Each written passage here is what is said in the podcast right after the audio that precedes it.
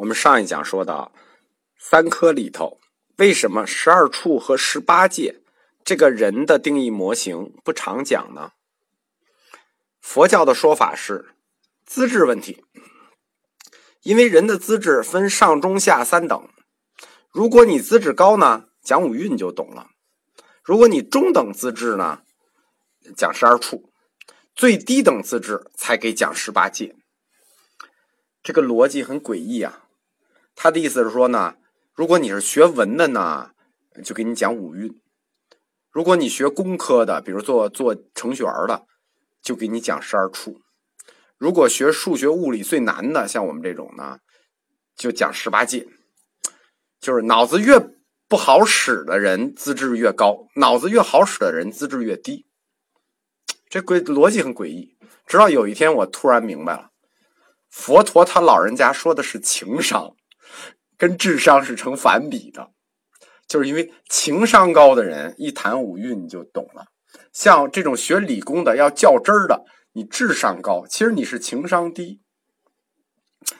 十二处和十八界这套分析方法呢，就是非常科学，因为六境入六根，产生六识。这句话什么意思呢？识作为精神存在，是以根和境这组物质存在为前提发生的。这个我们前面也提到过，感觉到了吧？只要用十八、十二处和十八界，就要坏事儿了。十二处和十八界的理论是说，认识的客体和认识的主体发生关系的时候，人的精神和心理活动才开始产生。这里就有两个大问题，解释不好就要出事故。第一个就是发生的关系是什么，对吧？就是根与对应的境，就是认识器官与要认识的这个对应主体，他们的这个关系发生是怎么认识的？不能简单的用一个入回答。怎么入？你把动作给我解释清楚。入这个词的中文理解很宽泛，但是。这个后来唯识学算是给解决了吧？这个就是说这个问题是第一个问题，唯识学算是把这个怎么入这个过程给解决了。第二个问题就是我们前面提过的，根和境是实存在的前提和活动条件。实是一个派生物，在十八界，你看，先是六入根，然后是。六境这加起来是十二处，这是认识对象，最后才得到六十，这是十八界。六根和六境是什么？是色，是物质。前五根和五境都是色法，就是眼耳鼻舌身，这都是色法。识是什么？识是精神。根境作为物质，是派生精神的前提。这句话再抽象一下，就叫做物质决定意识。那么。佛教的十二处和十八界理论，这个认识论就是唯物认识论。所以说，佛陀说：“你们学理科的资质太低，你们智商太高，你们这种分析方法是不对的。你们情商低，你们怎么能这么想问题呢？对吧？经过你这么一套展开，可以这么说啊，这个佛学呃，佛学这个大师立刻就整个人就不好了。”迅速就要补救，提出来的补救方案叫做“处的不可分说”。什么叫“处的不可分说”呢？就是说你就不能这么分开，你不能把根茎石十二处十八界孤立开，根茎石一体不可分，要谈就一块谈，没有十二处，要谈就是三组一起谈，根茎石一起谈，就是六个小组合，没有什么六入十二处十八界，要谈就是。一组一组的小组合。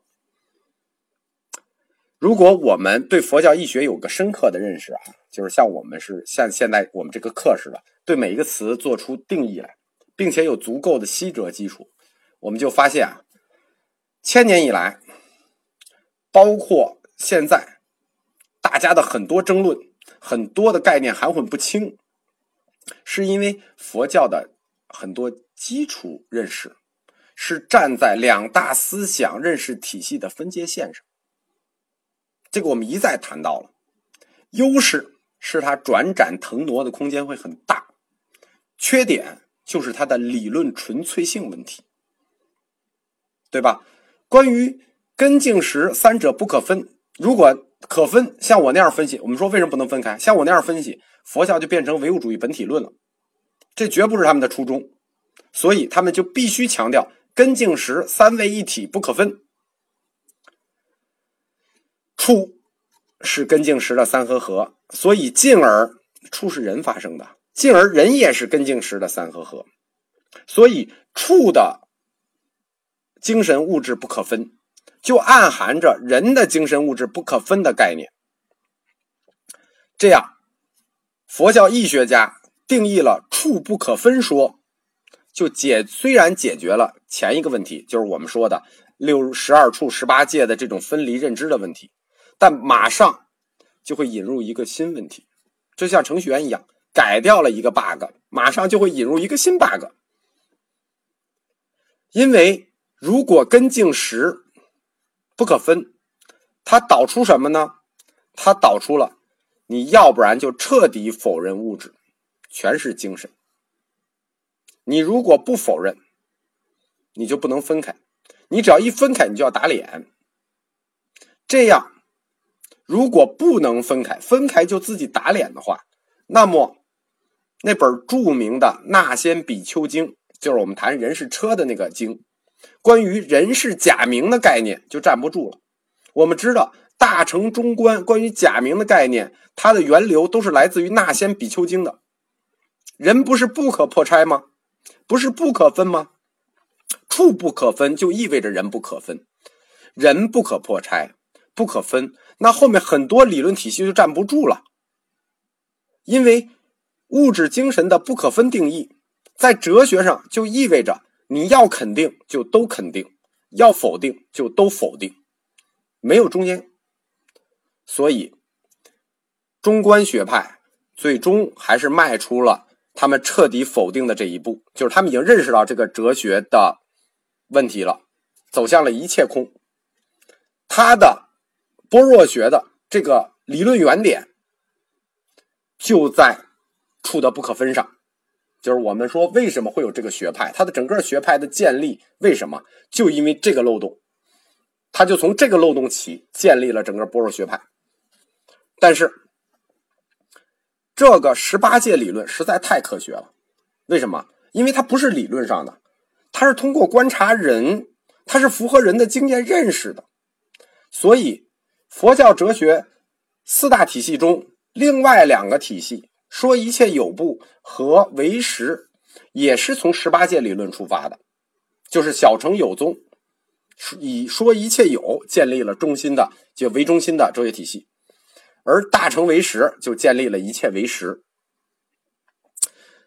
唐僧就是玄奘就立过一个著名的比量，叫做真伪比量。这个真伪比量，就是以色不离眼识为前提的。什么叫色不离眼识？就是根茎识在人身上的不可分离性。就唐僧立下的这个比量，就是这个东西。我们给大家讲一下比量啊，就解释，这已经说到这儿了，就顺便解释一下什么叫比量。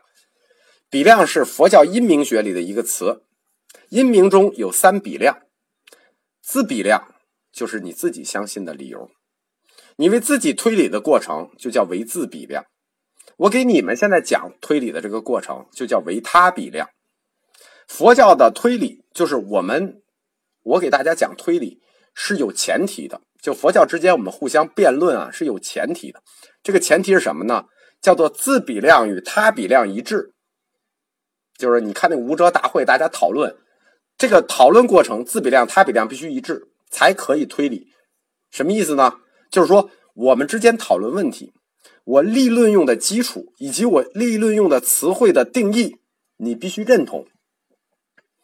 如果你不认同，那就相当于你说你的，我说我的，因为咱俩连基础定义和基础词汇的意见都不同，那就不用推了，那就这个就是比量的概念。因为佛教哲学的概念太多了，我们这一下就绕出去了。下一讲我们要绕回来，继续说刚才的问题，就是处。是根茎时不可分的问题，会导致佛教哲学上出现什么问题。